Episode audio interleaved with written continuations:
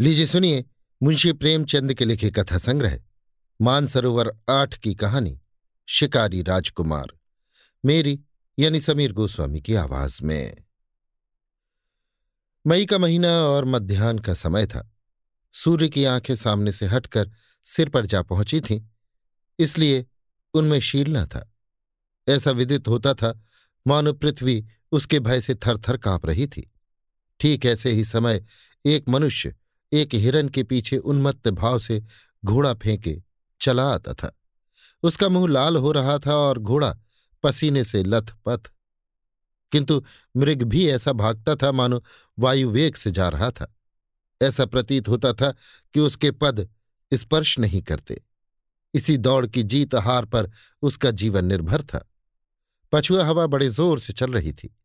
ऐसा जान पड़ता था मानो अग्नि और धूल की वर्षा हो रही हो।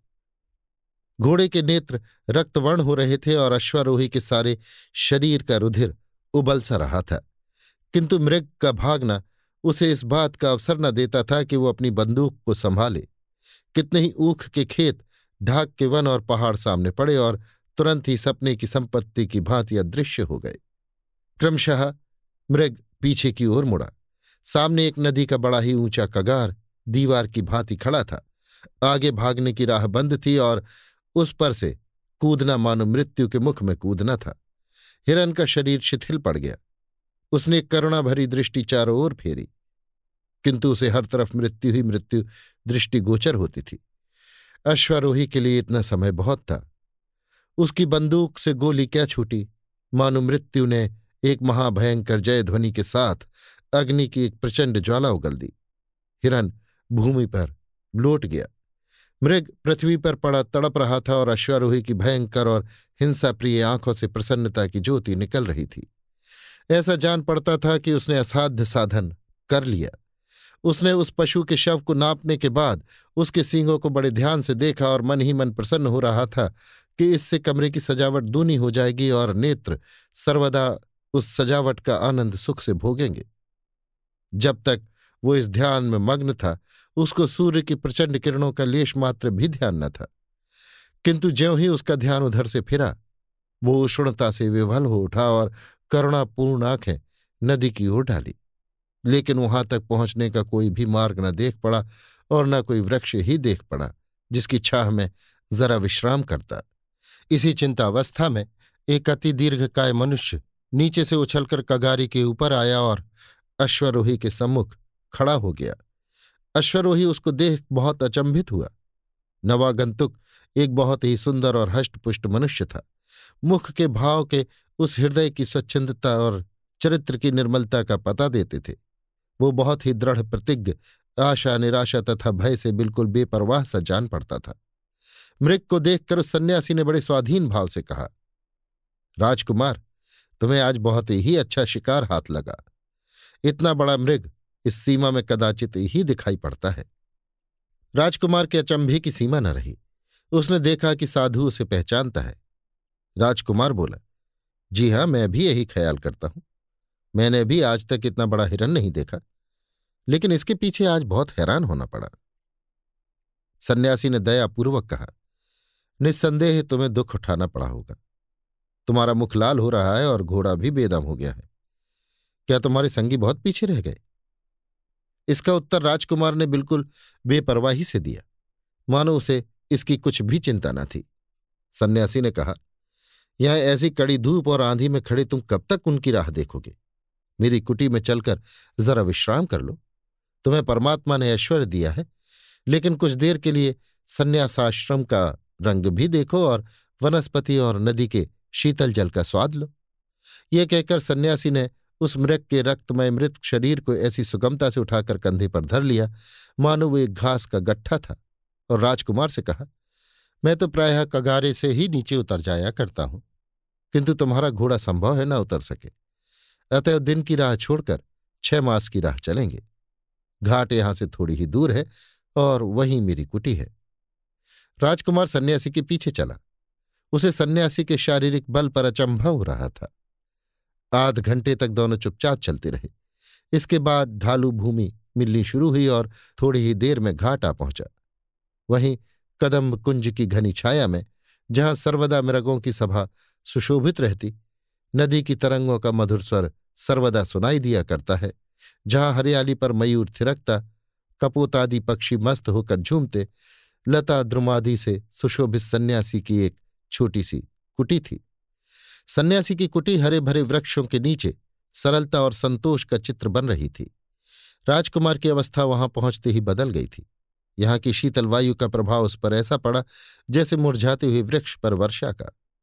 उसे आज विदित हुआ कि तृप्ति कुछ स्वादिष्ट व्यंजनों ही पर निर्भर नहीं है और न निद्रा सुनहरी तकियों की ही आवश्यकता रखती है। शीतल, मंद, सुगंध वायु चल रही थी।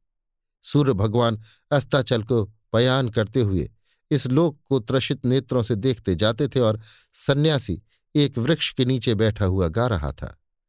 ऊधो कर्मन की गति न्यारी राजकुमार के कानों में स्वर की भनक पड़ी। उठ बैठा और सुनने लगा। उसने बड़े बड़े कलावंदों के गाने सुने थे। किंतु आज जैसा आनंद उसे कभी प्राप्त नहीं हुआ था। इस पद ने उसके ऊपर मानो मोहनी मंत्र का जाल बिछा दिया। वो बिल्कुल बेसुध हो गया। सन्यासी की धुन में कोयल की कूक सरीखी मधुरता थी। सम्मुख नदी का जल गुलाबी चादर की भांति प्रतीत होता था। कूल द्वय की रेत चंदन की चौकी सी दिखती थी। राजकुमार को ये दृश्य स्वर्गीय सा जान पड़ने लगा। उस पर तैरने वाले जल जंतु ज्योतिर्मय आत्मा के सदृश देख पड़ते थे, जो गाने का आनंद उठाकर मत्त से हो गए थे। जब गाना समाप्त हो गया, राजकुमार जाकर सन्यासी के सामने बैठ गया और भक्तिपूर्वक बोला महात्मन, आपका प्रेम और वैराग्य सराहनीय है। मेरे हृदय पर इसका जो प्रभाव पड़ा है, वो चिरस्थायी रहेगा। यद्यपि सम्मुख प्रशंसा करना सर्वथा अनुचित है, किंतु इतना मैं अवश्य कहूँगा कि आपके प्रेम की गंभीरता सराहनीय है। यदि मैं गृहस्थी के बंधन में न पड़ा होता तो आपके चरणों से पृथक होने का ध्यान स्वप्न में भी न करता। इसी अनुराग अवस्था में राजकुमार कितनी ही ऐसी बातें कह गया, जो कि स्पष्ट रूप से उसके आंतरिक भावों का विरोध करती थी। सन्यासी मुस्कुराकर बोला, तुम्हारी बातों से मैं बहुत प्रसन्न हूँ और मेरी उत्कट इच्छा है कि तुमको कुछ ठहराऊं। किंतु यदि मैं जाने भी दूँ तो सूर्यास्त के समय तुम जा नहीं सकते। तुम्हारा रीवा पहुँचना दुष्कर हो जाएगा। तुम जैसे आखेट प्रिय हो, वैसा मैं भी हूँ। हम दोनों को अपने अपने गुण दिखाने का अच्छा अवसर प्राप्त हुआ है। कदाचित तुम भय से न रुकते, किंतु शिकार के लालच से अवश्य रहोगे। राजकुमार को तुरंत ही मालूम हो गया कि जो बातें उन्होंने अभी अभी सन्यासी से कही थी, वे बिल्कुल ऊपरी और दिखावे की थीं और हार्दिक भाव उनसे प्रकट नहीं हुए थे। आजन्म सन्यासी के समीप रहना तो दूर, वहाँ एक रात बिताना उसको कठिन जान पड़ने लगा। घर वाले उद्युग्न हो जाएँगे और मालूम नहीं क्या सोचेंगे। साथियों की जान संकट में होगी। घोड़ा बेदम हो रहा है। उस पर चालीस मील जाना बहुत ही कठिन और बड़े साहस का काम है। लेकिन ये महात्मा शिकार खेलते हैं, ये बड़ी अजीब बात है। कदाचित ये वेदांती है, ऐसे वेदांती जो जीवन और मृत्यु मनुष्य के हाथ नहीं मानते। इनके साथ शिकार में बड़ा आनंद आवेगा। ये सब सोच विचार कर उन्होंने सन्यासी का आतिथ्य स्वीकार किया। उन्हें धन्यवाद दिया और अपने भाग्य की प्रशंसा की, जिसने उन्हें कुछ काल तक और साधु संग से लाभ उठाने का अवसर दिया। रात दस बजे का समय था। घनी अंधियारी छाई हुई थी। सन्यासी ने कहा, अब हमारे चलने का समय हो गया है। राजकुमार पहले ही से प्रस्तुत था। बंदूक कंधे पर रखकर बोला, इस अंधकार में शूकर अधिकतर मिलेंगे, किंतु ये पशु बड़े भयानक है। सन्यासी ने एक सोटा हाथ में लिया और कहा, कदाचित इससे भी अच्छे शिकार हाथ आवे। मैं जब अकेला जाता हूँ कभी खाली हाथ नहीं लौटता। आज तो हम दो हैं। दोनों शिकारी नदी के तट पर नालों और रेतों के टीलों को पार करते और झाड़ियों से अटकते चुपचाप चले जा रहे थे। एक ओर श्यामवर्ण नदी थी, जिसमें नक्षत्रों का प्रतिबिंब नाचता दिखाई देता था और लहरें गान कर रही थी। दूसरी ओर घनघोर अंधकार, जिसमें कभी कभी केवल खद्योतों के चमकने से एक क्षणस्थायी प्रकाश फैल जाता था। मालूम होता था कि वे भी अंधेरे में निकलने से डरते हैं। ऐसी अवस्था में कोई एक घंटा चलने के बाद वो एक ऐसे स्थान पर पहुँचे, जहाँ एक ऊँचे टीले पर घने वृक्षों के नीचे आग जलती दिखाई पड़ी। उस समय इन लोगों को मालूम हुआ कि संसार में इनके अतिरिक्त और भी कई वस्तुएँ हैं। सन्यासी ने ठहरने का संकेत किया। दोनों एक पेड़ की ओट में खड़े होकर ध्यानपूर्वक देखने लगे। राजकुमार ने बंदूक भर ली। टीले पर एक बड़ा छायादार वट वृक्ष था। उसी के नीचे अंधकार में दस बारह मनुष्य अस्त्र शस्त्रों से सुसज्जित मिर्जई पहने चरस का दम लगा रहे थे।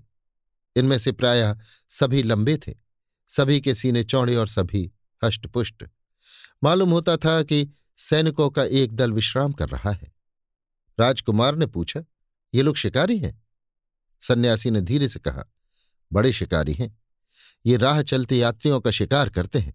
ये बड़े भयानक हिंसक पशु हैं। इनके अत्याचार से गाँव बर्बाद हो गए और जितनों को इन्होंने मारा है, उनका हिसाब परमात्मा ही जानता है। यदि आपको शिकार करना हो तो इनका शिकार कीजिए। ऐसा शिकार आप बहुत प्रयत्न करने पर भी नहीं पा सकते। यही पशु है जिन पर आपको शस्त्रों का प्रहार करना उचित है। राजाओं और अधिकारियों के शिकार यही है। इससे आपका नाम और यश फैलेगा। राजकुमार के जी में आया कि एक दो को मार डालें। किंतु सन्यासी ने रोका और कहा इन्हें छेड़ना ठीक नहीं। अगर ये कुछ उपद्रव न करें तो बचकर निकल जाएँगे। आगे चलो, संभव है कि इससे भी अच्छे शिकार हाथ आवे। तिथि सप्तमी थी, चंद्रमा भी उदय हो आया। इन लोगों ने नदी का किनारा छोड़ दिया था। जंगल भी पीछे रह गया था। सामने एक कच्ची सड़क दिखाई पड़ी और थोड़ी देर में कुछ बस्ती भी देख पड़ने लगी। सन्यासी एक विशाल प्रसाद के सामने आकर रुक गए और राजकुमार से बोले, आओ इस मौलसरी के वृक्ष पर बैठे। परंतु देखो, बोलना मत, नहीं तो दोनों की जान के लाले पड़ जाएँगे। इसमें एक बड़ा भयानक हिंसक जीव रहता है, जिसने अनगिनत जीवधारियों का वध किया है। कदाचित हम लोग आज इसको संसार से मुक्त कर दें। राजकुमार बहुत प्रसन्न हुआ, सोचने लगा, चलो, रात भर की दौड़ें तो सफल हुई। दोनों मौलसरी पर चढ़कर बैठ गए। राजकुमार ने अपनी बंदूक संभाल ली और शिकार की, जिसे वो तेंदुआ समझे हुए था। बाट देखने लगा। रात आधी से अधिक व्यतीत हो चुकी थी। यकायक महल के समीप कुछ हलचल मालूम हुई और बैठक के द्वार खुल गए। मोमबत्तियों के जलाने से सारा हाथा प्रकाशमान हो गया। कमरे के हर कोने में सुख की सामग्री दिखाई दे रही थी। बीच में एक हष्टपुष्ट मनुष्य गले में रेशमी चादर डाले, माथे पर केसर का अर्ध लंबाकार तिलक लगाए मसनत के सहारे बैठा, सुनहरी मुंहनाल से लच्छेदार धुआँ फेंक रहा था। इतने में उन्होंने देखा कि नर्तकियों के दल के दल चले आ रहे हैं। उनके हाव भाव व कटाक्ष के शर चलने लगे। समाजियों ने सुर मिलाया। गाना आरंभ हुआ और साथ ही साथ मद्यपान भी चलने लगा। राजकुमार ने अचंभित होकर पूछा, ये तो कोई बहुत बड़ा रईस जान पड़ता है? सन्यासी ने उत्तर दिया, नहीं, ये रईस नहीं है। एक बड़े मंदिर के महंत हैं, साधु हैं। संसार का त्याग कर चुके हैं। सांसारिक वस्तुओं की ओर आँख नहीं उठाते, पूर्ण ब्रह्म ज्ञान की बातें करते हैं। ये सब सामान इनकी आत्मा की प्रसन्नता के लिए है। इंद्रियों को वश में किए हुए इन्हें बहुत दिन हुए। सहस्त्रों सीधे सादे मनुष्य इन पर विश्वास करते हैं, इनको अपना देवता समझते हैं। यदि आप शिकार करना चाहते हैं तो इनका कीजिए। यही राजाओं और अधिकारियों के शिकार हैं। ऐसे रंगे हुए सियारों से संसार को मुक्त करना आपका परम धर्म है। इससे आपकी प्रजा का हित होगा तथा आपका नाम और यश फैलेगा। दोनों शिकारी नीचे उतरे। सन्यासी ने कहा, अब रात अधिक बीत चुकी है, तुम बहुत थक गए होगे। किंतु राजकुमारों के साथ आखेट करने का अवसर मुझे बहुत कम प्राप्त होता है, अतएव एक शिकार का पता और लगाकर तब लौटेंगे। राजकुमार को इन शिकारों में सच्चे उपदेश का सुख प्राप्त हो रहा था। बोला, स्वामी जी, थकने का नाम न लीजिए। यदि मैं वर्षों आपकी सेवा में रहता तो और न जाने कितने ऐसे आखेट करना सीख जाता। दोनों फिर आगे बढ़े। अब रास्ता स्वच्छ और चौड़ा था। हाँ सड़क कदाचित कच्ची ही थी। सड़क के दोनों ओर वृक्षों की पंक्तियाँ थीं। किसी किसी आम्र वृक्ष के नीचे रखवाले सो रहे थे। घंटे भर बाद दोनों शिकारियों ने एक ऐसी बस्ती में प्रवेश किया, जहाँ की सड़कों, लालटेनों और अट्टालिकाओं से मालूम होता था कि कोई बड़ा नगर है। सन्यासी जी एक विशाल भवन के सामने एक वृक्ष के नीचे ठहर गए और राजकुमार से बोले, ये सरकारी कचहरी है। यहाँ राज्य का एक बड़ा कर्मचारी रहता है, उसे सूबेदार कहते हैं। इसकी कचहरी दिन को भी लगती है और रात को भी। यहाँ न्याय, सुवर्ण और रत्नादिकों के मोल बिकता है। यहाँ की न्याय प्रेरिता द्रव्य पर निर्भर है। धनवान दरिद्रों को पैरों तरे कुचलते हैं और उनकी गुहार कोई भी नहीं सुनता। यही बातें हो रही थी कि एकाएक कोठे पर दो आदमी दिखलाई पड़े। दोनों शिकारी वृक्ष की ओट में छिप गए। सन्यासी ने कहा, शायद सूबेदार साहब का कोई मामला तय कर रहे हैं। ऊपर से आवाज़ आई, तुमने एक विधवा स्त्री की जायदाद ले ली है। मैं इसे भली भांति जानता हूँ। यह कोई छोटा मामला नहीं है। इसमें एक सहस्त्र से कम पर मैं बातचीत करना नहीं चाहता। राजकुमार में इससे अधिक सुनने की शक्ति न रही। क्रोध के मारे नेत्र लाल हो गए। यही जी चाहता था कि इस निर्दयी का अभी वध कर दें। किंतु सन्यासी जी ने रोका। बोले, आज इस शिकार का समय नहीं है। यदि आप ढूंढेंगे तो ऐसे शिकार बहुत मिलेंगे। मैंने इनके कुछ ठिकाने बतला दिए हैं। अब प्रातःकाल होने में अधिक विलंब नहीं है। कुटी अभी यहाँ से दस मील होगी। आइए शीघ्र चले।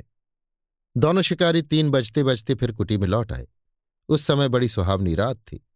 शीतल समीर ने हिला हिलाकर वृक्षों और पत्तों की निद्रा भंग करना आरंभ कर दिया। आध घंटे में राजकुमार तैयार हो गए। सन्यासी को अपना विश्वास और कृतज्ञता प्रकट करते हुए उनके चरणों पर अपना मस्तक नवाया और घोड़े पर सवार हो गए। सन्यासी ने उनकी पीठ पर कृपापूर्वक हाथ फेरा। आशीर्वाद देकर बोले, राजकुमार, तुमसे भेंट होने से मेरा चित्त बहुत प्रसन्न हुआ। परमात्मा ने तुम्हें अपनी सृष्टि पर राज करने के हेतु जन्म दिया है। तुम्हारा धर्म है कि सदा प्रजापालक बनो। तुम्हें पशुओं का वध करना उचित नहीं। इन दीन पशुओं के वध करने में कोई बहादुरी नहीं, कोई साहस नहीं।